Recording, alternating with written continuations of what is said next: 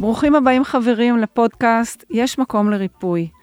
בפודקאסט הזה אנחנו נארח את מיטב המדענים, חוקרים, רופאים, מטפלים ואנשים מעוררי השראה שעשו תהליכי שינוי וריפוי, שאת הטיפים שלהם תוכלו לקחת וליישם בחיי היומיום. אני רות רועי ויינשטיין, מייסדת ונשיאת עמותת תעצומות. בתעצומות אנו מאמינים במספר עוגנים, תודעה, תזונה, תנועה, תמיכה, תקווה, וכך אנחנו גם משתדלים לחיות את חיינו. אנחנו מאמינים בכל לב כי יש מקום לריפוי. אני רוצה להדגיש למען הסר כל ספק כי המידע שתשמעו כאן אינו הנחיה או המלצה רפואית או המלצה אחרת, וכמובן שאינו תחליף לייעוץ רפואי פרטני או אחר.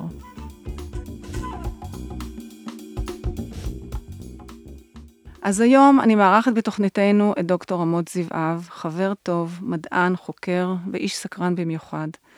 אמוץ ביולוג וחוקר, בעל תואר ראשון, שני ושלישי באוניברסיטת בר אילן, ופוסט-דוק באוניברסיטת סטנפורד. אמוץ מתמחה בתחום הביולוגיה התאית מולקולרית. לי זה נשמע תמיד מאוד מורכב, אבל תכף תשמעו אותו, איך הוא מפשט לנו את הכל. אה, ואמוץ ילמד ויחכים אותנו איך מיישמים בחיי היומיום את המידע המשמעותי בתוך חיינו למען בריאותנו. אז היי אמוץ. אהלן. הגעת ממרחקים מהררית, כן. איזה כיף שאתה כאן. הוא הגיע עם מחמוניות ועם גויאבה, רק שתבינו. זאת ארוחת הבוקר. אה, טוב, אז בוא ספר לנו קצת על מה שככה דיברנו קצת לפני. אוקיי. קודם כל, אה, אולי נפתח ב... היום אני רוצה בעצם לדבר באופן כללי על מה זה ההזדקנות בכלל מבחינת התאים שלנו. מה זה ההזדקנות, מה מניע אותה ואיך אנחנו באמצעים יומיומיים וביתיים ועתיקים יכולים להתערב ממש בפעולות הכי בסיסיות של הביולוגיה שלנו. מדהים. אז קודם כל, אה, כשאנחנו מסתכלים בטבע, אז בטבע אין אה, מחלקה פנימית ג' ואין טיפול נמרץ ואין אה, דרכים להערכות חיים מלאכותיות. בטבע הדיל הוא מאוד פשוט, אם אתה יותר בריא, אתה חי יותר, ואם אתה פחות בריא, אתה חי פחות. דיל פשוט. וגם כשאנחנו מסתכלים על centenarians, על אותם זקנים מופלאים שעוברים את גיל 100, 105, 110, 117 אפילו, ואנחנו מסתכלים על החיים שלהם, אז אנחנו רואים שזה לא שב-30 שנה האחרונות של החיים שלהם הם מצליחים לשרוד יותר טוב את כל מחלות הזקנה, אלא שכל הפאזה הזאת של מחלות הכרוניות והמחלות הזקנה נדחית אצלם ב-30 שנה. נכון. כלומר, אנחנו רואים פה שבעצם המשמעות העמוקה של אריכות ימים זה בריאות טוטאלית, זה דחייה גורפת של כל הסיבות למות מהם. לגמרי. ואז אנחנו כמובן, אנחנו אה, מתעניינים מה זה הדבר הזה, מה, מה, מה אנחנו יכולים לעשות בשביל הדבר הזה ברגע שאנחנו מבינים שבעצם ההזדקנות זה לא העתיד, זה ההווה. בגלל שהתהליכים של ההזדקנות מתחילים לתקתק תכלס ביום שבו אנחנו נולדים. השעונים הביולוגיים מתחילים לתקתק וה, והתהליכים מתחילים להיות די ברורים לעין בגיל 20. כאילו בגיל 20 אנחנו מתחילים, להזדקן. כן, אנחנו מתחילים לאבד מסת שריר, כבר בגיל 20. מגיל 20 עד גיל אה, 80 אנחנו מאבדים 40% ממסת השריר שלנו, אלא אם כן אנחנו דואגים לזה, אוקיי? זה אומר שאנחנו מתחילים להזדקן הרבה הרבה לפני שאנחנו קוראים לעצמנו זקנים, והתהליך של ההזדקנות, אם ככה, אה, משפיע על החיים, על, לכל אורך החיים שלנו, זה לא איזה עניין ארטילאי של העתיד. לכאן ועכשיו. אבל, תשמע, לא אבל, בלי אבל, אבל החבר'ה האלה שחיים 100 ופלוס שנה, אתה יודע, חיים על איזה אי ביוון, אה, בלי אה, קרינה, בלי אה, מים טובים, נכון. אוכל פשוט שמגדלים בגינה, או באיטליה, או ביפן, אבל אנחנו פה, בתוך נכון. החיים המודרניים, איך אנחנו בכל זאת מצליחים לעשות את המקסימום בפשטות, okay. ובלי להילחץ על זה, כי אתה יודע, אני רואה, לפעמים אני נכנסת למסעדות ואני רואה, אני תמיד מסתכלת מה אנשים יש להם בצלחת, יש לי הרגל מגונה, mm-hmm. מאז שהתחלתי את הדרך הזאת, ואני רואה מה הם אוכלים ואומרת, וואו, הייתי רוצה ללכת אליהם ולהגיד להם, וואו, אתם חייבים להפסיק לאכול את הצ'יפס הזה עם ה... אבל תקשיב, זה החיים פה. אני רואה את כן. הנכדים שלי, שנכנסים לגן ומתחילים כל יום מהולדת עם הזוועה הזאת של הסוכר וזה. אוקיי, איך אנחנו עושים את זה פה, בתוך החיים? אז, אה, אז האמת היא שיש לנו דרכים מאוד מאוד אה, מאוד מאוד יעילות ממש יעילות מבחינה מחקרית, אה, איך, איך ממש להאיט את התהליך הזה.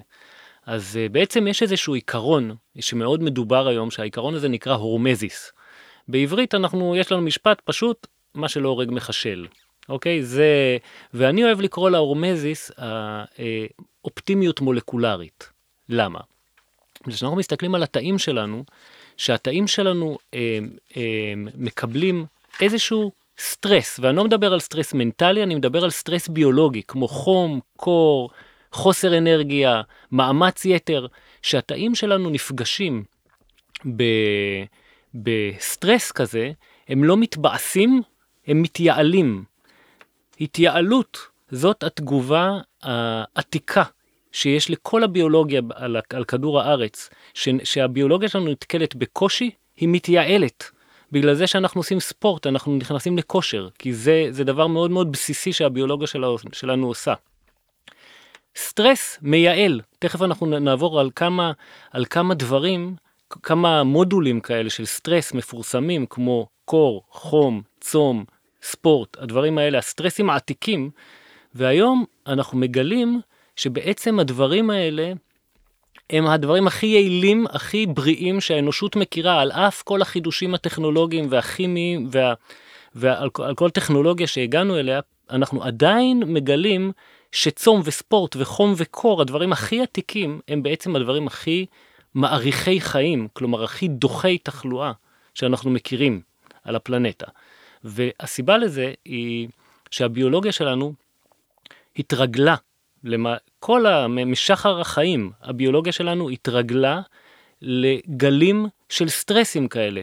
לאורך כל ההיסטוריה תמיד היה לנו תקופות שאנחנו רעבים מדי, קר לנו מדי, חם לנו מדי, יש לנו מאמץ פיזי, אנחנו הולכים לצוד ממוטה, זה דבר די קשה, ו, וה, והביולוגיה שלנו התרגלה לזה, ואנחנו באורח החיים המודרני ממש בהרף עין אבולוציוני של כמה אלפי שנים האחרונות, שלא לדבר על ה-200 שנה האחרונות, אנחנו בעצם שדדנו מהביולוגיה נכון. שלנו כל סטרס. כלומר, בן אדם, בן אדם מערבי במדינות השפע, מהיום שהוא נולד עד היום שהוא מת, יכול להיות לא רעב יום אחד.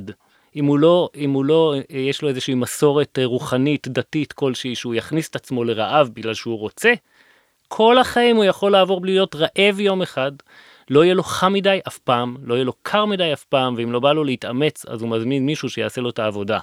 אז בקיצור, אנחנו שדדנו מה, מהביולוגיה שלנו את כל צורות הסטרס שמאוד מאוד חשובות, כי בין אם אנחנו אוהבים את זה או לא, אז הביולוגיה שלנו פשוט מכוותת מאוד עמוק, וש, ושאנחנו אה, מפעילים את הסטרסים האלה, אז ההתייעלות שדיברתי עליה קודם, זה בעצם כל מיני מנגנוני תיקון ומנגנוני התייעלות והשתבחות בהרבה מאוד רבדים שאנחנו חייבים אותם. זה עושה teasing למערכת בעצם. כן. אבל, אני, לא אבל, אה, אתה מדבר על אה, משהו מאוד מאוד פיזי. עכשיו, אנחנו לא יכולים להימנע מזה שיש גם סטרס נפשי, ואנחנו יודעים שזה אחד קשור בשני. זאת אומרת, כן. אם היינו יכולים לנתק את המקום הזה של הנפשי והרגשי, היה לנו אולי יותר קל, אבל הכל תלוי בהכל. כן. אז באמת, מה אפשר, כאילו, איך אפשר לעשות את זה שזה יהיה אופטימלי, חרף הסטרס שאנחנו מצויים בו? אז... חרף זה, מה אפשר לעשות בחיי היומיום כדי שאנחנו נוכל אז... באמת? דווקא בגלל, שה... דווקא בגלל שבאמת אצלנו בביולוגיה שלנו, המושג לא קשור, הוא לא קיים, הוא מת, הוא, הוא לא רלוונטי. אין אצלנו בביולוגיה לא קשור, הכל קשור להכל. נכון. וגם הצד, גם המנטל והפיזי הם לחלוטין שני הצדדים של אותה תופעה, ודווקא זה דבר מאוד אופטימי. כי הסטרסים האלה, הפיזיים, מאוד מאוד משפרים לנו גם את המצב המנטלי. נכון. ויש היום, על כל אחד מהם, כל אחד מהם, גם על ספורט וגם על צום וגם על חום וגם על קור וגם על שינה, שזה משהו, זה לא סטרס, אבל זה עוד אחד מהדברים הכי בריאים שאנחנו...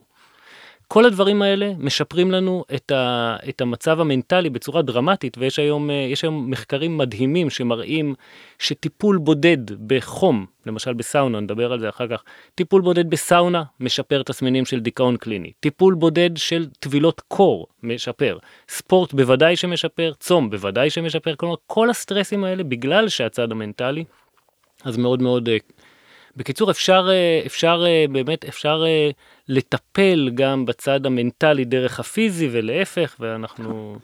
אני יכולה להגיד לך שמניסיוני, מהרגע שפגשתי את הסרטן, זה כבר היה לפני יותר מ-18 שנה, עשיתי שינוי מאוד מאוד רדיקלי בחיים שלי לטובה, ואני חושבת שגם המקום הנפשי-רגשי שלי התרפא כתוצאה מכל מה שזה. אני צמה פעם בחודש, אני הולכת לים בחמש בבוקר, אני uh, עושה היפרתרמיה, אני, אני כן חושבת שהמקום הזה הוא מאוד מאוד מבריא, אוקיי? והעניין הוא באמת זה לשנס מותניים ולהסכים לשינוי ולהיות מספיק נחוש כדי להבין שבאמת זה פירות לכל החיים. אני יכולה להגיד יותר מזה, זה פירות למי שבהיריון, לאנשים שהם באמת צעירים, זה פירות לדורות הבאים לגמרי. בביג טיים. זה, זה אפילו, אפילו נמדד כבר היום, שכאילו ששינויים תזונתיים שאנחנו עושים, משפיעים על האפי-גנטיקה שלנו, נכון. עם השפעה לארבעה דורות קדימה. לגמרי. לא לילדים שלנו. מדהים. לארבעה דורות קדימה. מדהים, מדהים, אז מדהים. כאילו, כשאנחנו אוכלים טוב, אנחנו דואגים לנכדים של הנכדים שלנו. נכון, נכון. אז... וב, אבל בכל זאת, ואתה יודע, המקום הזה של, אני, אני זוכרת את ה... בת שלי כמה הקפידה, אם יש לי נכדים תאומים בני שש, כמה הקפידה עם התזונה שלהם. עד שהם היו בני שלוש זה עוד היה מוחזק מאוד, וברגע שנכנסו לגנים הציבוריים וזה, זה, היא לא, אני ראיתי את הנכד שלי בולס אה, ממתקים mm-hmm. ברעב בלתי זה, ואני רואה את ההתמכרות הזאת. כן. זאת אומרת, זה, זה, כל הזמן אתה משחק את המשחק הזה של כן. איך אתה שומר בבית על אורח חיים אה, בריא. אני יודעת ש... שתי הבנות שלי מאוד מקפידות בתוך הבתים, אבל once הם יוצאים נכון. החוצה, זה מתקלקל. כן. וזה באמת בעיה. אני חושבת שאחד מהדברים המאוד מאוד משמעותיים, שההורים הם uh, באמת uh, מעוררי השראה, זאת אומרת, ההורים חיים את זה. כן, ושיהיו מאוזנים גם. נכון. שלא יהיו too much, כי אז זה גורם כמובן ל- נכון, לריאקציה. נכון. אז אה, כן, אנחנו לא יכולים להילחם בעולם. העולם, כאילו, העולם יש לו איזה יש לו איזה כיוון מסוים, ואם אנחנו לא הולכים להתבודד באיזה מקום קיצוני, אז אנחנו חלק מהעולם, ואנחנו...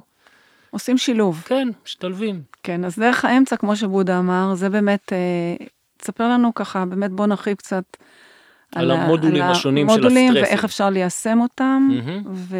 ובד בבד בלהבין, באמת, ופה אני מדגישה, שהשינויים האלה, אם הם באים קודם מהקטע הנפשי-רגשי, הם משפיעים על הצד הגופני. אם הם באים קודם מהצד הגופני, מה שאני התחלתי את הריפוי שלי בתזונה מאוד קיצונית, הם משפיעים גם על הצד הנפשי. זאת אומרת, זה תמיד יש את ההזנה הזאת של הגוף נפש ביחד. כן. אז אה, בואו נתחיל נאמר עם uh, ספורט. קודם כל, המילה הזאת, ספורט, מאיימת על הרבה מאוד אנשים, כי קשה לנו, לא רוצים, מטריד אותנו מדי, אז קודם כל יש חדשות ממש ממש טובות בתחום הזה, זה שבשביל, אה, יצא לא מזמן איזשהו מאמר מאוד דרמטי, שהראה ש-7,000 צעדי הליכה ביום, שזה לא כל כך הרבה, זה, זה כמו חמישה קילומטר, זה באמת לא הרבה, 7,000 צעדים ביום אה, הורידו לאנשים אה, אה, בערך ב-50 אחוז את הסיכוי שלהם למות ממשהו. יש מדד אפידמיולוגי שקוראים לו All Cause Mortality, וזה בעצם אה, מדד שמצד אחד הוא מאוד גס, כאילו מה הסיכוי שלך למות בכלל, אה, נאמר לקחו קבוצה, שזה הקבוצ... זה מאמר מאוד מעמיק, כי אה, בדקו למעלה מ-2,000 איש במשך 11 שנים. מדהים. ובעצם בדקו ב-11 שנים אלה שעשו ספורט ואלה שלא עשו ספורט, מי, מי, מי כמה מתו פה וכמה מתו פה, בלי להיכנס אפילו למה הם מתו. אוקיי? מצד אחד גס והכוח שלו בגסות הזאת. כי בעצם הם הראו 50% ירידה בסיכוי שלך למות ממשהו, בלי קשר למה זה. אם אתה בסך הכל הולך 7,000 צעדים ביום, זה לא הרבה. מדהים. זה מטורף לחלוטין. מדהים. ואז קודם כל, אז חדשות טובות. לא צריך להיחנק עם ספורט. ההבדלים הגדולים, אנחנו רואים אותם מהבלי בכלל לקצת, שם אנחנו רואים את ההבדל הגדול. נכון. אחר כך אנחנו יכולים עוד לשפר, לעשות גם בינוני, ומי שרוצה לעשות הרבה, אבל בין לא לזוז לבין לזוז קצת, שם אנחנו, שם אנחנו רואים את ה, באמת השינוי המטורף. מדהים. ואז כשאנחנו רואים דבר כזה, ירידה ב-50% בסיכוי שלך למות ממשהו, אז ברור לחלוטין שהפעילות הזאת פונה לביולוגיה שלנו ברבדים העמוקים ביותר שלה, כי אם זה לא היה פונה ברובד כל כך עמוק, זה, לא, זה היה מוריד אולי את הסיכוי למות מסכרת, אולי את הסיכוי למות מסרטן, אבל זה לא היה מוריד את הסיכוי למות ממשהו באשר הוא. ואז נשאלת השאלה, מה זה הרובד הכל כך עמוק שהספורט פונה אליו? אז, אה, אז פה אנחנו בעצם, יש לנו, אה, שאנחנו עושים ספורט בצורה הכי אה, פשוטה, אנחנו פשוט, התאים שלנו מתמודדים עם חוסר באנרגיה. אנחנו, אנחנו מתאמצים, אנחנו מכלים את, ה, אנחנו מכלים את, ה, את הגלוקוז, את הסוכר, את מקורות האנרגיה שיש, שזמינים לתא באותו רגע, ואתה נתקל חוסר אנרגיה, כי הבן אדם, נאמר, הבן אדם רוצה להמשיך לרוץ, אתה גמר את מאגרי החומרים האנרגטיים שלו, ובעצם אנחנו אמרנו שאתה נתקל בסטרס, הוא מתייעל. ושהתאים שלנו נתקלים עוד פעם ועוד פעם במחסור אנרגטי, הם מתייעלים כן. ביכולת שלהם לייצר אנרגיה. עכשיו, איך התאים מייצרים אנרגיה? יש להם, יש לנו בתאים אמ, אברון מאוד מאוד חשוב שקוראים לו המיטוכונדריה, שהוא בעצם אה, תחנת הכוח של התא. והאברון הזה עושה בתא בדיוק מה שרדינג עושה לנו בישראל. כי מה רדינג עושה? רדינג לוקחת פחם, שזה צורת אנרגיה שאנחנו לא יכולים להשתמש בה בבית שלנו, שורפת אותה, מייצרת חשמל, שזה צורת אנרגיה שאנחנו יכולים להשתמש, ומספקת לנו את החשמל. זה בדיוק מה שהמיטוכונדריה עושה.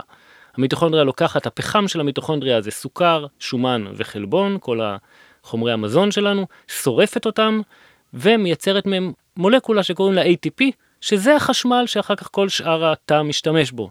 בקיצור, תחנת כוח. עכשיו, כשאנחנו מפעילים, כשאנחנו עושים ספורט, ואנחנו מאמצים את התאים שלנו וגומרים להם את האנרגיה, אחד הדברים שהם מתייעלים בו, זה מייצרים עוד מיטוכונדריות.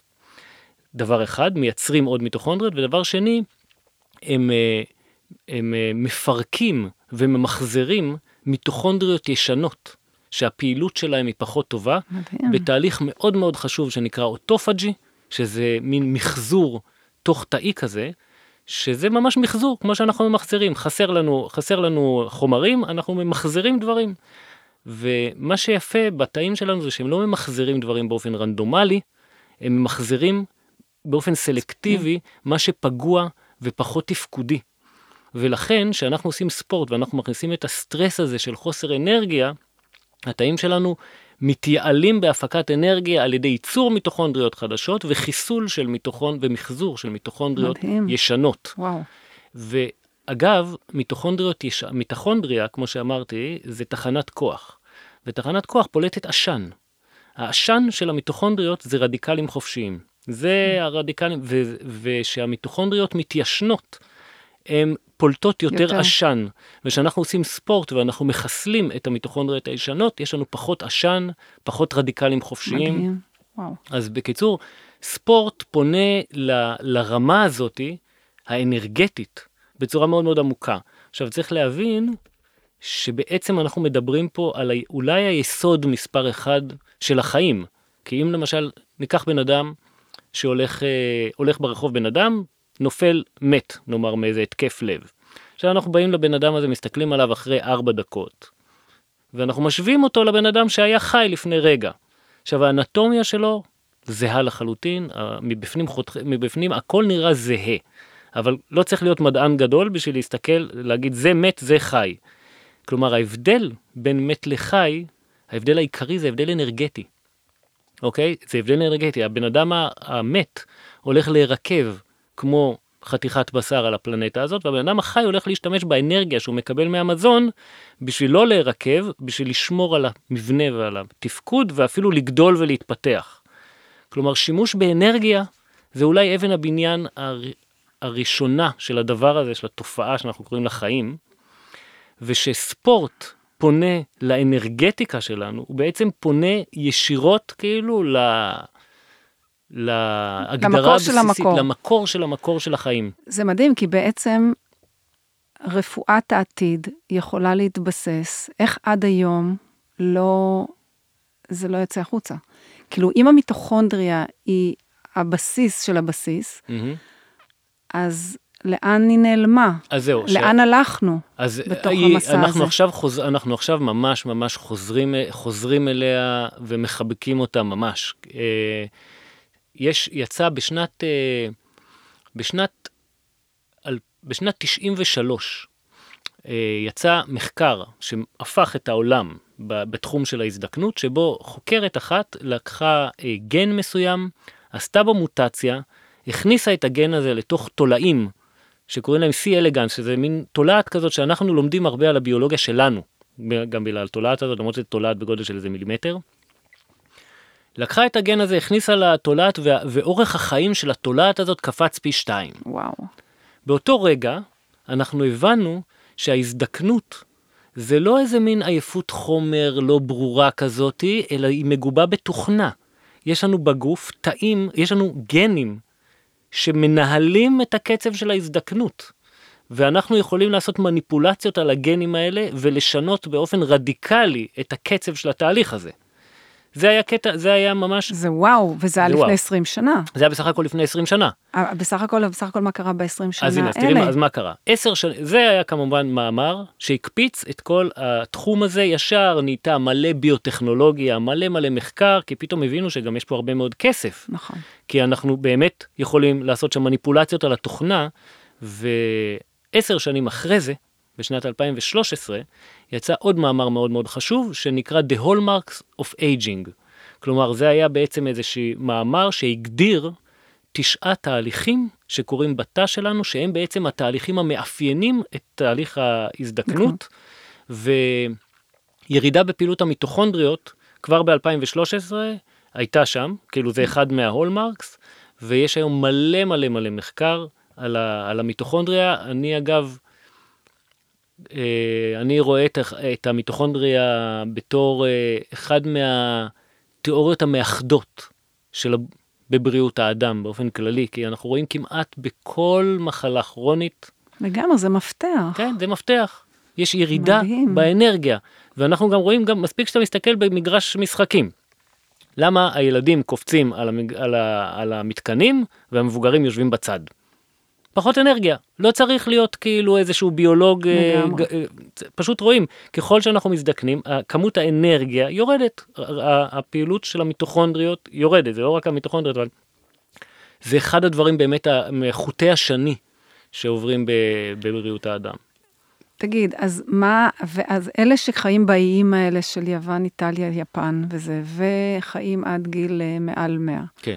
הם הרי הם חיים, חיים פשוט חיים טבעיים, זאת אומרת, הם לא... אז הם היא... לא ניזוקים ממה שאנחנו, מנזקי הסביבה שאנחנו חיים בה? הם, יש להם, אה, הם, יש להם קומבינה מאוד מאוד אה, יוקרתית של חיים טובים וגם מתנות גנטיות רציניות. כלומר, אלה שחיים עד גיל 110, אה, בדרך, בדרך כלל יש להם גם גנטיקה, יש להם גנים מסוימים שממש מגינים עליהם ומאיטים את כל הדבר הזה כן. של ההזדקנות והתחלואה. אה, אבל עדיין, למרות שיש להם את המתנות הגנטיות האלה, אנחנו היום יודעים שאנחנו אנחנו בעצם, בגלל הסנטנריאנס האלה עם המתנות הגנטיות שלנו, זה מאוד עוזר לנו להבין מה קורה אצלם, ואז אנחנו שואלים את עצמנו איך אנחנו, איך אנחנו מפעילים את הדברים האלה בלי הגנטיקה הזאת. כן. מה אנחנו ברמת הלייפסטייל, איך אנחנו עושים את זה, איזה, מדהים, איך אנחנו מפעילים מדהים, את הגנים מדהים, האלה. מדהים, כן. מדהים, מדהים, מדהים. כן, ואחת ה, הדוגמאות המעניינות לזה, זה ישר, הנה, זה ישר לוקח אותנו לעניין הצום. אחת הדוגמאות המעניינות לזה, זה שבכל עולם הטבע יש תופעה מאוד מגניבה של גמדים שחיים יותר ובריאים יותר. רואים את זה גם בדבורים, בעכברים, יש, יש תמיד, אתה מסתכל באוכלוסייה, אתה רואה פתאום איזה כמה פרטים שהם גמדים, אבל הם הרבה פחות חולים ואורך החיים שלהם עולה. ואז חיפשו, אה, חיפשו איזשהו מקביל אנושי לדבר הזה, ומצאו באקוודור קהילה, אה, קהילה של אנשים אה, שהם ממש גמדים, מטר שלושים, אה, הדבר הזה, הסינדרום הזה נקרא לרון סינדרום, וגילו שמה שיש להם זה, יש להם איזושהי מוטציה בקולטן להורמון גדילה. כלומר, יש להם את ההורמון גדילה בגוף, אבל הסיגנל שלו לא עובר, ולכן הם גם מדהים, אבל הם גם מאוד מאוד מוגנים, הם מוגנים בצורה מטורפת, כלומר עוקבים אחריהם אחרי כבר איזה 30 שנה אחרי כל הקהילה הזאת, היה שם איזה מקרה מוות אחד מסרטן, ואין להם כל המחלות שאנחנו מכירים כמעט ולא, אין להם סכרת למרות שהם שמנמנים. אין להם אלצהיימר, כל, לא, הדברים ש... כל הדברים שהורגים את העולם המודרני לא נוגעים בהם. והם חיים בתוך עולם מודרני או חיים ביערות? לא, לא, לא ביערות, הם בעולם מודרני. מדהים. ומוגנים. ואז כמובן אנשים אה, שאלו את עצמם, כאילו, איך אנחנו מביאים את ההגנה המטורפת הזאתי, מה אנחנו יכולים לעשות ברמת הלייפסטייל בשביל לחקות את הדבר הזה של, של פעילות יותר נמוכה בסיגנל של הורמון הגדילה. מה אנחנו יכולים לעשות? אז, אה, אז בתאים שלנו יש, יש כל מיני סיגנלים בתאים שלנו, הם אה, סיגנלים של שפע. למשל, שני סיגנלים מאוד מאוד חזקים של שפע, זה סוכר וחלבון מהחי. אוקיי? הם ממש מפעילים, חלבון מהחי באופן ספציפי, ממש מפעיל את הסיגנל של השפע באותו המסלול של הורמון הגדילה, דרך, חל, דרך חלבון מאוד מדובר היום שקוראים לו אמטור. שבעצם יש לנו, בגו, יש לנו בתוך התאים חלבונים שהם מחשבי על, שמחשבים בכל רגע נתון מה מצב הנוטריאנטים בתא, האם אנחנו במצב של אה, שפע. אם אנחנו במצב של שפע, הוא שולח אותנו לגדילה, ואם אנחנו במצב של חוסר, הוא שולח אותנו למין עצירת גדילה וסשן שיפוצים. ברגע שאנחנו בחוסר, אז נכנס פתאום אוטופג'י, מחזור של רכיבים בתוך התא בשביל להפיק מהם אנרגיה. כלומר, זה עיקרון מאוד רחב בטבע, או גדילה, או עצירת גדילה ושיפוצים. והיום אנחנו רואים שאם אנחנו מורידים סוכר ומורידים חלבון מהחי, ואני אגב לא, בכלל לא מטיף פה לטבעונות, אבל ללא ספק תקופות מסוימות שאין בהם סוכר ואין בהם, או יש להם, אין בהם חלבון מהחי ורמת חלבון נמוכה באופן כללי, מפעילות אצלנו בתא את, ה, את השיפוצים והניקיונות התוך תאים הכל כך חשובים האלה, ובעצם אחד הסיבות לזה שצומות זה מניפולציה כל כך בריאה, מניפולציה שיכולה להאריך חיים באופן גורף בכל עולם הטבע, זה צומות והגבלה קלורית. הרבה לפני שידענו על כל הגנים וכל הזה, ומה שמעניין פה זה שכל המחקר של הצומות הוא בכלל לא מגיע מאנשים שמתעסקים עם תזונה. זה מגיע מאנשים שמתעסקים בהזדקנות. משם זה הגיע. זה מדהים, תראה, גם הנביאים, תיקח כן. את הזמן הקדום. נכון. הנביאים היו יוצאים למדבר וצמים. כן, נכון. אני רוצה, רוצה רגע להגיד כאן משהו חשוב, כי גם תשומות, אתה יודע, השאלה היא תמיד למי. Mm-hmm, או לגמרי. נגיד בשר, השאלה לגמרי. למי. יש אנשים שאני רואה שבשר דווקא נכון, מחיה אותם. לגמרי.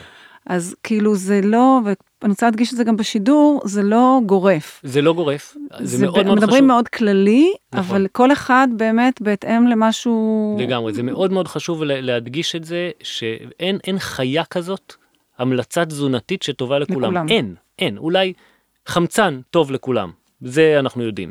אבל אין הרבה דברים כאלה. אז זה מאוד חשוב להגיש את זה, להדגיש את זה, ואני, אם כבר הזכרת את הדבר הזה, אז אני רוצה לעוד אה, אנקדוטה בעניין הזה, זה שאוטופג'י, שזה אחד, זה הת, אותו תהליך מחזור מולקולרי שקורה בתוך התא, אה, שזה בלי ספק אחד התהליכים שמאוד מאוד חשוב לנו להפעיל אותם, כי זה סשן ניקיונות ממש ממש חשוב. תמיד אני אומר לאנשים, תארו לכם מה קורה אם יש לכם סלון ואתם מארחים בו אנשים ולא מנקים אותו 70 שנה. לגמרי. זה ברור שזה יפגע בתפקוד של החלל, אבל, ועם זאת, ספציפית בהקשר לסרטן, אנחנו עוד לא לגמרי ברור, כי יש מקרים שבהם תאי סרטן משתמשים באוטופג'י בתור מנגנון שרידה. אז אה, יש, אז זה לא ברור מורכב. עדיין, זה מאוד מאוד מורכב, ורציתי לתת את זה בתור אנקדוטה, כאילו, אני, אני אדבר פה על עקרונות כלליים. נכון, כן, חשוב להדגיש. כן, חשוב להדגיש שזה באמת, אה, זה כל מקרה לגופו, כל, כל מחלה, כל סרטן, כל בן אדם, כל גנטיקה של בן אדם, זה נכון, משהו אה, נכון. נפרד. אני יכולה להגיד לך שהיה לי השבוע אה, וירוס בקיבה. ופשוט נכנסתי לצום, וזה היה מדהים באיזה מהירות יצאתי מזה. כן. כאילו לא, הגוף התנקה, וטיק כן. טק אני הייתי על הרגליים, ועם הרבה אנרגיה. כן, לגמרי. כאילו לאנשים אומרים, וואי, נורא נורא קשה לצום וזה, להפך, אתה צם, יש לך אחר כך יותר אנרגיה, כן. בזכות הניקיון הזה. לגמרי, גם יותר אנרגיה, וגם כל מי שעשה אי פעם אה, אה, צומות, הוא מגלה את הקטע הזה שאחרי איזה יומיים שלושה אתה גם נהיה לא רעב. נכון. אני ו... מכורה לצומות, זה לא לצומות ולוויפסנה. וואלה. כן, שתיקות וצומות, משוגעת.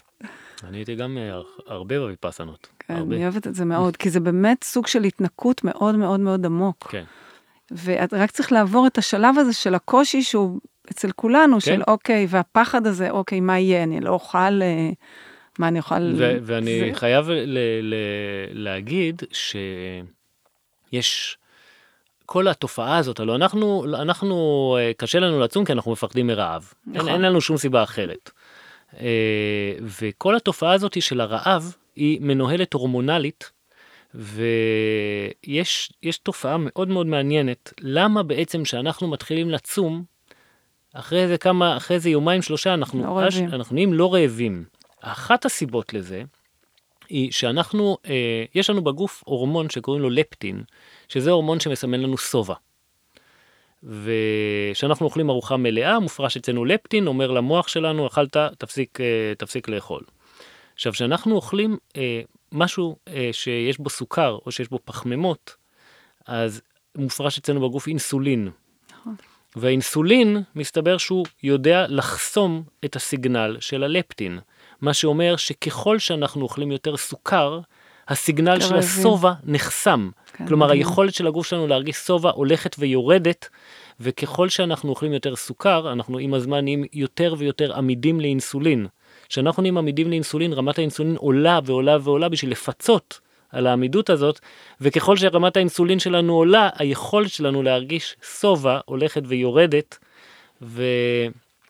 בקיצור, זה יש, יש משבש לנו את כל המערכת. משבש לנו את המערכת. יש לי שאלה רגע אישית. אה, נגיד, אני עד הסרטן הייתי מכורה לשוקולד. Mm-hmm. אכלתי המון המון שוקולד, קרמבו, כאלה דברים. Mm-hmm.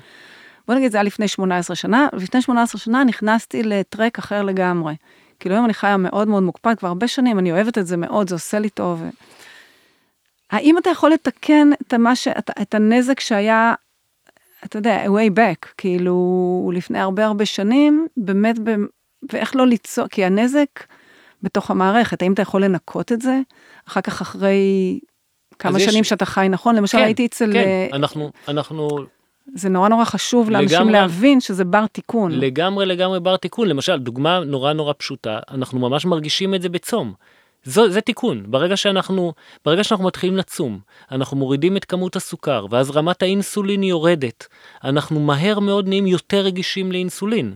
אנחנו מתק... מתקנים את האינסולין רזיסטנס, ואז אנחנו נהיים פחות, פחות, אה, פחות רעבים. זה תיקון, זה מדהים. תיקון מיידי. אנחנו, ויש הרבה, הרבה רמות, ברגע שאנחנו מפעילים autophagy, אנחנו מנקים את התאים שלנו מהצטברויות של junk מולקולרי עתיק ושל מיטוכונדריות לא תקינות. זה תיקון.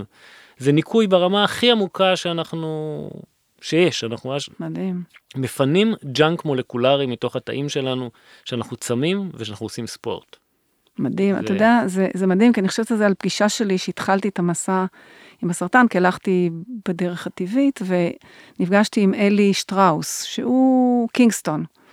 ואני זוכרת שהוא ראה אותי עכשיו, אני מגיל 16 טבעונית, תבין, זה כבר הרבה הרבה שנים, אני כבר בת 67. Mm-hmm. אז התחלתי מאוד מאוד מוקדם, ואני זוכרת ש... כשנכנסתי לאלו, הוא הסתכל לי בעישונים והוא אמר, יש לך אחלה גנטיקה, גם אם אכלת כל כך הרבה שוקולד ושתית קפה וזה וזה וסוכר, יש לך אחלה גנטיקה, זה בר תיקון. ואני זוכרת mm-hmm. שזה עשה לי את המסע הרבה הרבה יותר קל, כי אמרתי, אוקיי, מה שחטאתי במרכאות, mm-hmm. הוא בר תיקון. זה לגמרי לגמרי, אנחנו ממש יכולים לתקן. עכשיו תגיד, אפרופו זה, אז מה אם נגיד הצומות האלה, שאם אתה לא עושה נגיד צום של יומיים שלושה חודש, צומיים, אם אתה הולך ל... לצומות האלה של 16-17 שעות ביממה, כאילו אוכל 8 שעות ו... אוקיי, okay, אז זאת שאלה נפיצה. אה, בגלל שיש עליה, יש הרבה דעות, אבל ככה, אה, מה שאני יכול להגיד על זה, זה ש... שכל, אנחנו בעצם ההצהרה, אולי הצהרה העיקרית של העולם המודרני, זה עודף שפע. שפע. זה אומר שבכל צורה שבה אנחנו נצרוך פחות קלוריות, ואני מדבר באופן כללי עכשיו לחלוטין על קלוריות בלי להיכנס למה, אה, כל צורה תהיה טובה, כמעט. אם אנחנו לא נגזים כמובן, ואם אנחנו לא הופכים צום ל malnutrition, ואנחנו נכון. מרעיבים את עצמנו ונפגעים. נכון. זה גם לא, זה כמובן לא נכון בכל רגע בחיים ולכל בן אדם. ולכל מחלה. ולכל מחלה. ספציפית בהקשר לסרטן, יש, יש רגעים שבהם לצום זה בדיוק מה שאנחנו לא רוצים נכון, לעשות. נכון. אה, אבל, אה, אבל יצא לא מזמן איזשהו, איזשהו מאמר שעקב אחרי, אה, עקב במשך שנים רבות אחרי אנשים שאוכלים ארוחה אחת ביום, והראה עלייה די רצינית במוות ובמחלות לב למשל, וכל מיני דברים כאלה. מצד שני, אנחנו יודעים שתקופות קצרות של 16-8 למשל, הן מאוד מאוד בריאות. אז הדבר הזה, אז יש, יכול להיות שהדבר, בכל מקרה, בטווח הקצר, לתקופות, זה כנראה טוב. ממש ממש ממש טוב. האם לחיות 16-8 במשך 10 שנים? לא בטוח שזה אני טוב. אני חיה ככה כבר כמה, הרבה זמן. אז האם זה טוב או לא טוב? אז, יודע, אז זה כבר הרגל, הגוף שלי כבר רגיל לזה. אז, אז זו שאלה שעדיין פתוחה. כאילו, זה, זה, גם, זה, זה שאלה שעדיין פתוחה, כמובן שזה מאוד מאוד אינדיבידואלי. אין ספק שהדברים האלה, שצום לסירוגין לתקופות קצרות זה מעולה. מעולה. זה מעולה למטאבוליזם שלנו, נכון. והמטאבוליזם נכון. זה השימוש באנרגיה, זה יסוד החיים. נכון. אז זה ממש ממש טוב, ויש הרבה מאוד סוגים של צומות, הרבה מאוד סוגים. אני הכנסתי לאחרונה לחיים שלי צום מים של 24 שעות פעם בשבוע, שבועיים, זה דבר זה. קל מעולה. ונחמד. ובתחום הזה אחד הטריקים לדעתי הכי חשובים ש... שהתגלו בשנים האחרונות, זה טריק שנקרא Fasting Mimicking Diet. אה, המציא את זה אחד החוקרים הכי חשובים אה, בעולם היום בתחום של הצומות, קוראים לו וולטר לונגו. אני כותב על זה הרבה בבלוג שלי, אם מישהו זה מעניין אותו. ו... והוא בעצם מתוך הבנה של אותם מסלולי signal תאיים, מה קורה בתא שאנחנו צמים ואיזה מסלולים אנחנו רוצים להדליק מפעילים. ואיזה מסלולים אנחנו רוצים לכבות. מתוך ההבנה הזאת, הוא הגיע למסקנה שבשביל להפעיל את המסלולים האלה אנחנו לא חייבים לצום לגמרי, אלא אנחנו יכולים אה, להשתמש בשלושה חוקים שהם הגבלה קלורית כללית, אבל לא צום, חוסר חלבונים מהחי לכמה ימים, חוסר חלבונים מהחי בגלל שחלבונים מהחי יש להם סיגנל מאוד ספציפי ששונה מחלבונים אחרים, וחוסר מוחלט של סוכרים. והמציא את הסשן הזה שקוראים לו fasting mimicking diet, שבו במשך 4-5 ימים אנחנו אוכלים אה, מעט ודברים מסוימים שעונים על החוקים האלה, ואז בעצם אנחנו אוכלים, אבל מפעילים את התועלות של הצום. והוא מראה, הוא מפרסם בכתבי העת הכי חשובים של המדע השכם והערב, והוא מראה דברים מסמרי שיער. כן, ראיתי במצגת מדעית. שלך, זה באמת מדהים. זה מדהים. הוא הראה כן. למשל, אה, הוא למשל אה, הראה אה, שיפור במודלים של טרשת נפוצה. ושל סכרת נעורים, כל מיני מחלות שהיו כאילו חשוכות מרפא לחלוטין. בהקשר לסרטן הוא, הוא מראה שסבבים של, של fasting mimicking diet משנים את, ארסנ, את ארסנל התאים החיסוניים שנמצאים בתוך הגידול. עכשיו הגידולים יודעים לעבוד על מערכת החיסון וגידולים אלימים יודעים אה, לגייס לתוכם תאים מרגיעים של מערכת החיסון, שאומרים למערכת החיסון פה הכל בסדר, תתרחקו, כן. פה הכל תקין. והוא הראה שאתה לוקח אה, מודל כזה ואתה עושה כמה סבבים של fasting mimicking diet, אתה משנה את התאים החיסוניים מתאים שאומרים למערכת החיסון פה הכל סבבה, לתאים שאומרים תיזהר. יש פה צרות, צריך להרוג את התאים האלה. וואו. והוא גם, אה, יש לו מחקרים אה, מאוד מאוד מרשימים על שילוב של fasting mimicking diet עם hormonal therapy ועם אפילו עם כימותרפיה, והוא מצביע על איזשהו עיקרון מרתק בהקשר לסרטן. אני ב, ב, בהיסטוריה שלי, אני כאילו הרקע שלי הוא חקר סרטן. וכל עולם הסרטן, אה, בדרך כלל, אנחנו חיפשנו טיל מונחה שיודע להרוג רק את תאי סרטן, בגלל שלהרוג תאים זה לא בעיה, להרוג תאי סרטן, אתה שופך עליהם אקונומיקה הם מתים, נכון. אבל העניין הוא להרוג רק אותם, וכל התופעות הלוואי הם בגלל שאנחנו לא יודעים להרוג מספיק רק אותם. רק אותם. נכון. אז כל העולם, החקר הסרטן מחפש טיל מונחה.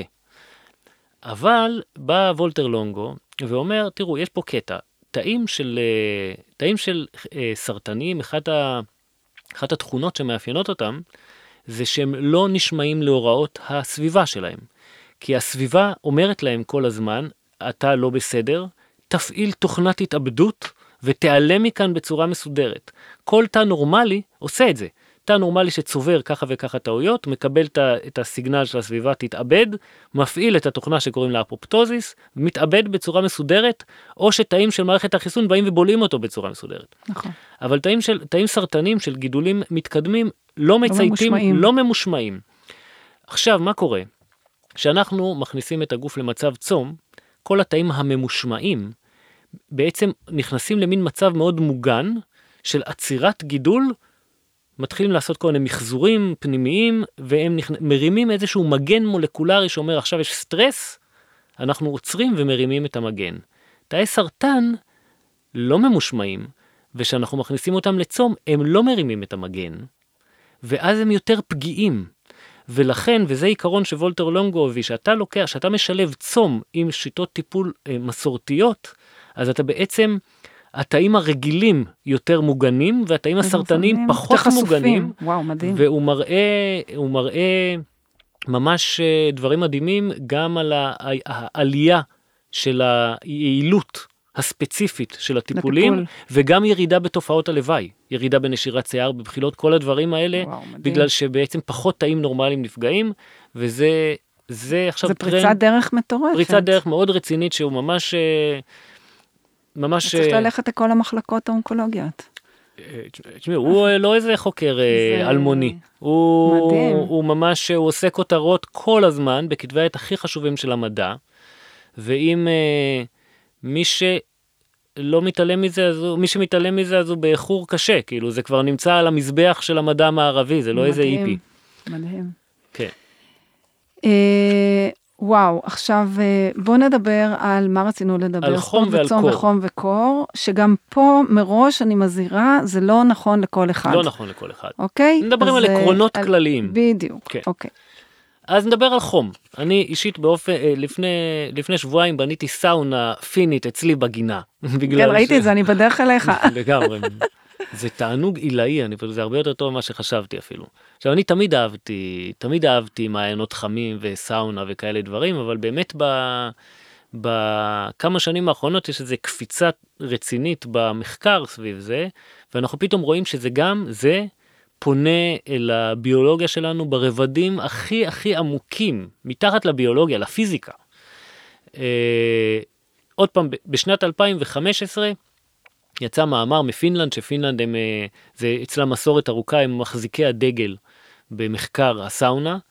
אז בשנת 2015 יצא מחקר שעקב אחרי 2,300 איש במשך למעלה מ-20 שנה. וואו, מחקר ארוך מאוד. מחקר מאוד מאוד משמעותי, פורסם בג'אמה, שזה כתב עת אה, אחד מהחשובים, מחקר רציני מאוד, והוא אה, אה, זרק לחלל האוויר כמה מספרים מאוד מאוד קיצוניים, עד כמה זה טוב. אז קודם כל, הייתה, אה, הוא חילק, המאמר הזה חילק את ה... חילק אנשים שהשתמשו בסאונה פעם אחת בשבוע, אלה שהשתמשו פעמיים שלוש בשבוע, ואלה שהשתמשו ארבע יום. עד שבע פעמים, אוקיי? הוא הראה שבקבוצה של האנשים שהשתמשו ארבע עד שבע פעמים, שבפינלנד כנראה יש לא מעט אנשים כאלה, אז הייתה ירידה של 50% במוות ממחלות לב, וואו. דבר רציני מאוד, המון. בגלל שמחלות לב זה עדיין הקילר מספר אחד של העולם המודרני. הייתה אה, ירידה של 65% באלצהיימר ודימנציה, אלצהיימר ודימנציה זה סיבת המוות השנייה. הייתה ירידה של כמעט 80% במחלות פסיכיאטריות באשר וואו. הן, והייתה ירידה וואו. של 40% ב-all cause mortality, כלומר 40% וואו. פחות הסיבה, הסיכוי למות ממשהו באשר מיני. הוא. וואו. עכשיו, כשאנחנו רואים uh, מספרים כאלה, אז כמובן השאלה היא, זה מצביע, כמו ספורט וכמו צומות, זה מצביע על איזושהי, איזושהי פנייה ל, לעומק מאוד מאוד עמוק בביולוגיה שלנו. ונשאלת השאלה מה קורה. אז יש שני, יש הרבה דברים שקורים, שני דברים מרכזיים שקורים, קודם כל נלך לדבר הפשוט. הדבר הפשוט זה, כמו שאמרנו, זה הורמזיס, אתה מחמם את הגוף, הגוף נתקל בסטרס, התגובה של הגוף זה להיפטר מחום, מהעודף חום הזה, כמה שיותר, בצורה יעילה ויותר מהר. איך הגוף נפטר מחום? הוא פותח את, ה, את הכלי הדם ההיקפיים בגוף שלנו, ולכן אנחנו נראים סמוקים ואדומים שאנחנו בחום, ומאיץ את קצב הלב, כדי שכמה שיותר דם יזרום בשטח החיצוני שלנו בשביל לשחרר את החום מהגוף. זה מה שקורה. כשאנחנו יושבים בסאונה, בסשן מסיבי של סאונה. כמה אנחנו... זמן זה בסאונה וכמה זמן? תכף נדבר בדיוק על הפרקטיקה. אוקיי. Okay. אה, אבל כשאנחנו יושבים בסאונה, קצב הלב שלנו יכול להגיע ל-150. 150 זה כבר פעילות גופנית משמעותית מאוד. נכון. ובעצם אנחנו מבינים היום שאחת הסיבות שהאנשים האלה כל כך מוגנים במערכת של הלב וכלי הדם, זה פשוט הם עשו ספורט כל יום בישיבה. האנשים האלה יושבים ועושים ספורט. הלב שלהם חווה ספורט, 150 אה, פעימות בדקה. ולדעתי זה דבר מאוד מאוד חשוב שצריך להכניס אותו, כי יש הרבה מאוד אנשים שלא מסוגלים לעשות ספורט בגלל מחלה, זקנה, נכות, וואטאבר, ובן אדם יכול בעצם להיכנס עם הכיסא גלגלים שלו לתוך סאונה, ומבחינת לא, הלב שלו הוא עושה פעילות גופנית. מדהים, מדהים.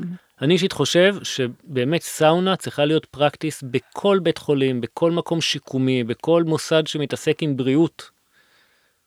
זה צריך, זה צריך אני כבר שכנעת אותי בגינה, אני הולכת לשים אה, סאונה. לא, ת, תבואי, תראי את זה בכלל, את אה, מתעלפת. טוב, אצלך זה מול הנוף, בכלל. מנוף, משהו משהו. אה, אז, אז זה העניין של, ה, של הספורט. עכשיו יש עוד, עוד אתה כמה פעמים בשבוע עושה סאונה? אני, אני מאז שהביאו את הסאונה לפני שבועיים, אני כל יום. וואלה.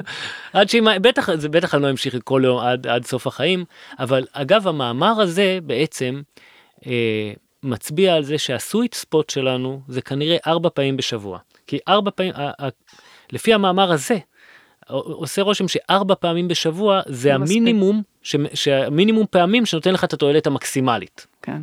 אה, אז נראה לי שבשבילי אישית, בגלל שהסאונה בגינה ואני כל כך אוהב את זה, אני מכוון לארבע פעמים בשבוע. ואז כמה פעם, כמה זמן אתה יושב? אז, אה, מבחינ... אז גם, גם את המספרים האלה, המאמר הזה ועוד כמה מאמרים חשובים מפינלנד הביאו.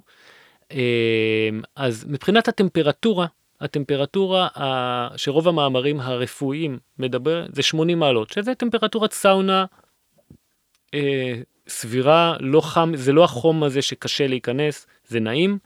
והם הראו שבעצם שם המשחק פה הוא להעלות את הטמפרטורה הפנימית של הגוף שלנו, את ה-core body temperature. כל אה, זה מחמש דקות ומעלה, ה-core body temperature שלנו כבר מתחיל לעלות, ו... והמנגנוני תיקון האלה מופעלים, והם הראו שאלה שקיבלו את התועלות המקסימליות, זה אלה ש, שהזמן הממוצע שלהם היה בערך 19-20 דקות. אה, זה כלום. ומעלה. זה לא כזה הרבה. אה. עכשיו, גם פה מאוד חשוב להגיד, זה לא תחרות, אף אחד שלא ידחוף פה יותר מדי, זה עולה.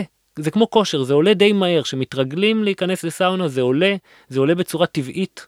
אז uh, באופן כללי, אה, 80 מעלות, אה, בין 5 ל-20 דקות, או, ויש, אפשר להרגיש את זה. אם יושבים בשקט בסאונה, ממש מתחילים להרגיש את, את דופק הלב עולה. ואז פשוט, נראה לי לחכות כזה שדופק הלב מתחיל לעלות, בא לך לצאת, אתה יושב עוד איזה דקה ויוצא החוצה. וזה... אפשר לעשות מדיטציה בינתיים, אחלה דבר, מהמם. זה, ישר שולח פנימה. מהמם, אני הולך להזמין בשבוע הבא, צריך להגיד לי איפה. זה מאוד מדיטטיבי. מדהים. עכשיו יש עוד... עוד רגע, אבל תגיד, רגע, סליחה. נגיד לאנשים כמונו שהם אה, גבוהים ודקים. אז חום זה משהו שאני גם מכורה למעיינות חמים, כל מה שקשור בחום מאוד מאוד מפתה אותי. לאנשים שהם יותר עבי בשר, זה אותו, עוד אותם יותר חוקים? טוב. אה, אה, עוד, עוד יותר טוב? טוב. בטח, וואלה. בגלל שאנחנו אה, זוכים בכל מיני שיפורים מטאבוליים ארוכי טווח. ש... ועוד לא דיברנו מה זה עושה ל mind, אבל... כן, אבל... זה בטוח שזה... אבל אה, לא צריך להתעמק, האמת היא, כל בן אדם שיוצא אצלי מהסאונה הביתה הוא פשוט... ב high. לא, לא, ב high, לא צריך, לא צריך ביולוגיה ולא צריך הבנה, זה עושה טוב. תגיד, ומה בין זה לבין נגיד היפרתרמיה? שזה גם טכנ... כן, טכנולוגיה כן, כן. של כל, חום. לגמרי, לגמרי, כל ה... אה, הנה עכשיו, הנה, בדיוק, בדיוק הרמת לשאלה הבאה, שזה בדיוק פה ה, ה, העניין עם ההיפרתרמיה. אה, בעצם, אחד הדברים הכי מופלאים. אולי נגיד לזה מה זה היפרתרמיה, לא? היפרתרמיה זה, זה כל טכנולוגיה שמחממת את הגוף שלנו. זה יכול להיות סאונה, זה יכול להיות שמיכות למיניהם, אה, פארד, מלא מלא טכניקות לחמם את הגוף. אגב, אגב רגע, אפרופו האינפרארד, בסאונה אתה שם גם אינפרארד? לא. אני, לא. אני אצלי יש לי סאונה פינית כזאת עם אבנים ששופכים מים המסורתית. על האבנים, המסורתית. אגב, רוב, ה, רוב המחקרים, בגלל, ש, בגלל שפינלנד מחזיקה את דגל המחקר, אז רוב המחקרים נעשו על uh, סאונה פינית מסורתית. Mm. אין, לא נראה לי שיש עדיין מחקרים כאלה back to back שישבו כאילו סאונה כזאת מול סאונה כזאת. Uh, אני גם הכי אוהב את הסאונה הזאת, אז okay. אין לי אוקיי. שאלות בעניין. אבל עוד מנגנון מאוד uh, מאוד מאוד מרתק בהקשר הזה, זה אנחנו בעצם יודעים שהחיים שלנו יכולים להתקיים בטווח טמפרטורות מאוד מאוד מוגבל. אנחנו יודעים שכאילו אם אתה מחמם בן אדם למעל 42 מעלות הוא מת. נכון. ואם אתה מקרר אותו קצת יותר מדי הוא מת. כלומר הטמפרטורה זה תנאי חיים בסיסי והגוף שלנו יודע so called שהוא צריך לשמור על טווח טמפרטורות מאוד צר בשביל לשרוד ויש מנגנוני תיקון מאוד מאוד עתיקים בגוף שלנו שנועדו לשמור על הדבר הזה. עכשיו בעצם הפועל, הפועלים הבסיסיים במפעל המטורף הזה שנקרא החיים, הבן אדם למשל, זה החלבונים, האנזימים. זה הפועלים הבסיסיים, אלה המולקולות שהולכות, חותכות, גוזרות, נכון. מחברות, האנזימים. עכשיו האנזימים זה רובוטים ביולוגיים מופלאים עם מבנה תלת-ממדי מטורף, והפעילות שלהם תלויה לחלוטין במבנה המרחבי שלהם. עכשיו אנחנו יודעים, כל בן אדם שעשה חביתה, יודע מה קורה לחלבון שמחממים אותו. ומאב... התכונות משתנות כהרף עין, והגוף שלנו יודע שאם הטמפרטורה עולה והמבנה המר... המבנה של החלבונים משתנה, אנחנו פשוט מתים מהר מאוד, ולכן יש לנו בגוף משפחה מאוד עתיקה של חלבונים, שקוראים לה heat shock proteins, חלבון, והחלבונים האלה, התפקיד שלהם זה לשמור על המבנה המרחבי של אחיהם החלבונים נגד שינויים ו- וה- וקוראים להם heat shock proteins בגלל שהם בעצם מופעלים ומתעוררים שמחממים אותנו כדי לדאוג שהחלבונים לא מאבדים את הפעילות. וזה מנגנון תיקון מאוד מאוד עתיק שאנחנו מחממים אנחנו מפעילים אותם והם מתחילים לסרוק את החלבונים שלנו בתוך התא ומתחילים לראות, נתקלים בחלבון פגוע, או שהם מתקנים אותו, או שהם אה, שולחים אותו לפירוק, שלא יצטברו לנו כל מיני חלבונים דפוקים. אגב, הצטברות של חלבונים דפוקים, אחת הדוגמאות הכי מהממות של זה זה באלצהיימר, שם יש לנו את החלבון המפורסם אמיאלואיד בטא, שההצטברויות של החלבון הזה, זה אחד מסימני ההיכר של האלצהיימר, וכנראה שאחת הסיבות שסאונה מורידה כל כך את שיעור האלצהיימר, זה בגלל כנראה בגלל הפעלה של היטשוק פרוטיינס, שאז הן שומרות על המבנה של החלבונים שלא יתקפלו לא נכון וייצרו את כל ההצטברויות האלה. מדהים ברמות. אז שאנחנו... זה מפ... מכונן תודעה הדבר הזה. לגמרי, כאילו. לגמרי. כשאנחנו מחממים אותנו ואנחנו מפעילים את ההיטשוק פרוטיינס, אנחנו בעצם זוכים לאיזושהי סריקה גורפת מבפנים על המבנה של החלבונים שלנו, על המבנה של הפועלים הבסיסיים של החיים. וואו. וכן, זה, לכן זה עושה כאלה דברים... אה, מהמם, מהמם. כן. וואו, טוב, נורא רציתי שגם נדבר על שינה, אני לא יודעת אם אנחנו מספיקים. אה, אולי ניתן אה, ככה בקטנה קצת על שינה, כי זה בעיניי מאוד אוקיי. מאוד משמעותי, כן. מאוד מאוד מאוד. זה משמעותי מאוד מאוד מאוד, אפילו עוד כמה מאוד אם נגיד, אם לא היה לנו זמן, בגלל שכשאנחנו מסתכלים, הביולוגיה שלנו בעצם מצפה לשמונה שעות שינה. שמונה שעות שינה זה שליש מהחיים.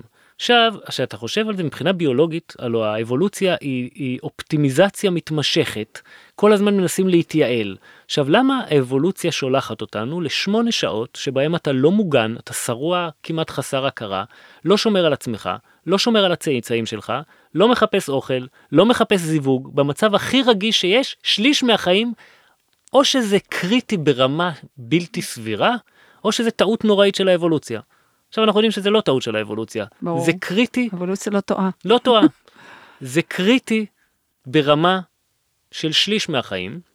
עכשיו, אנחנו, התרבות המודרנית, אנחנו הורדנו ב-70 השנים האחרונות, הורדנו בערך 20 אחוז. לפחות. לפחות. 20, בממוצע, 20-25 אחוז, 20 אחוז מזמן השינה שלנו. תחשבו מה היה קורה אם היינו אומרים לכם ב-70 השנה האחרונות אנחנו נוריד 20 אחוז מהחמצן. זה, כן, זה, זה לא סביר, נכון. ואנחנו. גם יודעים, יש אנקדוטה מאוד מעניינת, למשל ספר השיאים של גינס אסר לנסות לשבור את שיא. העולם בחוסר שינה. נכון. עכשיו הם כן מאפשרים לך לנסות לקפוץ מבניין, צניחה חופשית, ל- דברים מאוד מסוכנים מאפשרים לך לעשות, אבל את השינה לשבור לא, כי זה מסוכן מדי.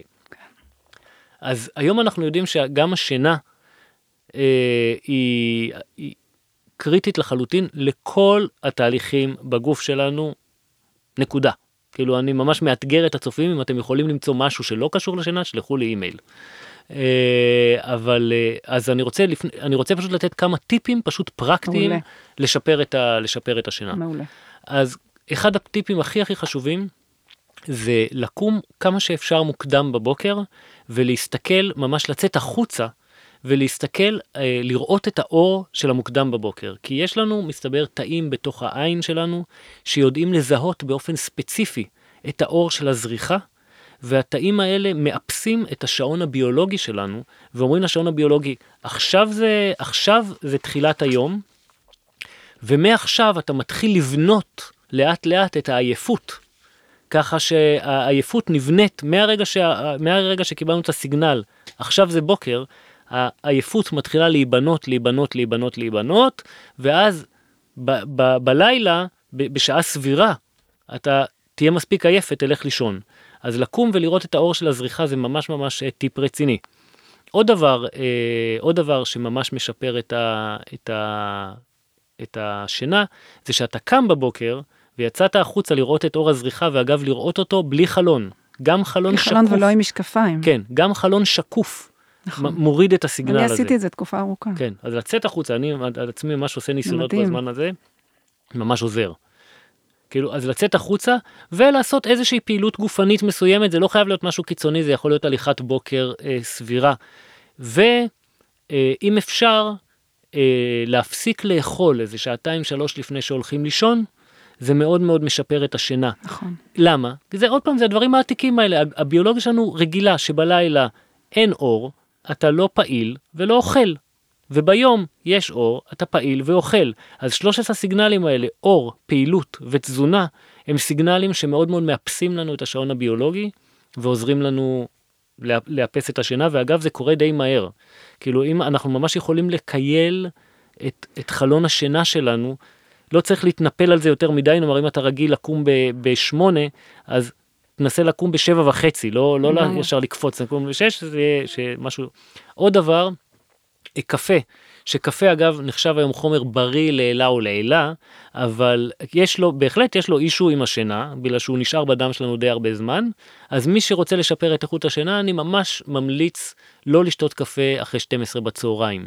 לעשות את הניסיון הזה, שתות, שתות קפה בבוקר, כמה שאתם רוצים להתפנק, ואז להפסיק את זה. אני לא חושבת כמה שאתם רוצים, אבל בסדר. אה, נגיד. אוקיי, נכון, לא, אה, כן, נגיד. נכון, אה, נכון, יש על זה כל מיני, יש הרבה דעות על זה. אבל כאילו מ-12 בצהריים להפסיק עם זה ולבדוק מה זה עושה. סאונה בערב משפרת את מדהים, השינה ברור. בצורה באמת, ברור. אני מאז ששמנו את הסאונה ואני ישנתי סבבה גם לפני זה אבל מאז ששמנו את הסאונה ואני הולך כמעט כל יום אני כמעט לא זוכר שהיה לילה זה מדהים, ממש אה, שולח אותי לישון כאילו. תשע בערב אנחנו גם גרים בהררית אז גם כזה כזה אין מה לעשות שם אה, כבר. כן תשע בערב אני אחרי הסאונה הולך לישון כמו איזה תינוק אחרי ציצי. אתה יודע, אפרופו זה, כשאני התחלתי את הדרך, את הדרך הריפוי שלי לפני 18 שנה, אני הייתי חיית לילה, הייתי עובדת עד 2-3 עם המחשבים, עם הכל, ופשוט התחלתי ללכת לישון בשמונה בערב. לקום ב- עם הזריחה, ללכת לים, וזה מדהים. היום, אני, הנה, יש לי טיסה חזרה מקפריסין בתשע, אני כבר לא, לא לקחתי אותה. כאילו, אני היום, אני תשע, אני במיטה. כן. כי כל המערכת שלי כבר כן.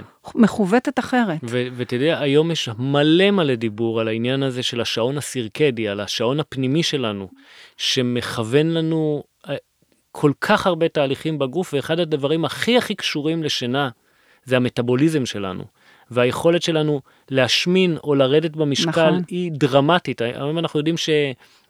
יש ניסוי, יש ניסוי מטורף שעשו על אה, כלבים, שלקחו לקחו כלבים ובמשך תשעה חודשים העמיסו אותם בתזונה עתירת שומן, תזונה כזאת לא בריאה, וכמובן הם נהיים אה, עמידים לאינסולין, מפתחים insulin resistance, ואז נתנו להם חוסר שינה לילה אחד, לילה אחד של חוסר שינה, הם נהיים insulin resistance, כמו וואו. תשעה חודשים של high fat diet. וואו. היום אנחנו יודעים שבן אדם שחוסר שינה, או, או אפילו לא חוסר שינה, שינה, אה, שינה לא טובה של אה, לילה אחד, כבר למחרת בבוקר אתה תצרוך בערך 300 קלוריות יותר, ביום שלמחרת, מה שמתרגם לחצי קילו בעשרה ימים, וואו. למעלה או למטה. וואו. כלומר, אם אתה משפר את השינה שלך, אתה, אתה מוריד את, ה, את צריכת, בלי שתחשוב בכלל על דיאטה, מדהים. אתה מוריד את צריכת הקלוריות שלך. כלומר, מטאבוליזם ושינה, ומטאבוליזם זה האנרגטיקה מדהים. של החיים, זה אחד הדברים הכי חשובים, אז אחד הטיפים הכי גדולים, אתם רוצים לרדת במשקל,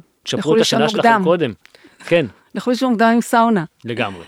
אמוץ, טוב, אנחנו נעשה עוד תוכנית, כי אין סוף לכמה שאני רוצה לשמוע אותך, להקשיב לך, באמת, אתה מביא דברים, מה שמאוד מאוד יפה, שאפשר להכניס כל הדברים האלה לאורח חיים שלנו כאן ועכשיו, ולא לחכות לב, ולא להגיד, אוקיי, אני אעשה את זה בחודש הבא, זה דברים שבאמת כל אחד יכול לעשות. גם שמש, אתה יודע, אני הייתי, אני הייתה תקופה שממש הייתי כמה מסתכלת על הזריחה עד שהשמש הייתה כבר שאי אפשר להסתכל עליה, ואותו דבר בשקיעה. וזה מדהים מה שזה עשה לי, ויש סיפורים על אנשים שנרפאים ממחלות קשות, רק שמשתמשים במשאב של השמש, mm-hmm. זה תהיה תוכנית אחרת, אנחנו נעשה עוד פודקאסט על זה. אבל זה באמת מדהים לראות כמה הטבע יכול להיטיב איתנו, אם אנחנו רק מקשיבים לו ופועלים לפיו, ומוותרים כן. על ההרגלים הישנים שלנו, ועל ההתניות, ועל הדעות הקדומות. ו... זה ההרגלים החדשים שלנו. נכון, לגמרי, לגמרי. באמת, זה כאילו, אבל כן, זה להסתכל 200 שנה אחורה. כן. וואו, אמוץ, אתה מדהים, מה זה אני אוהבת אותך.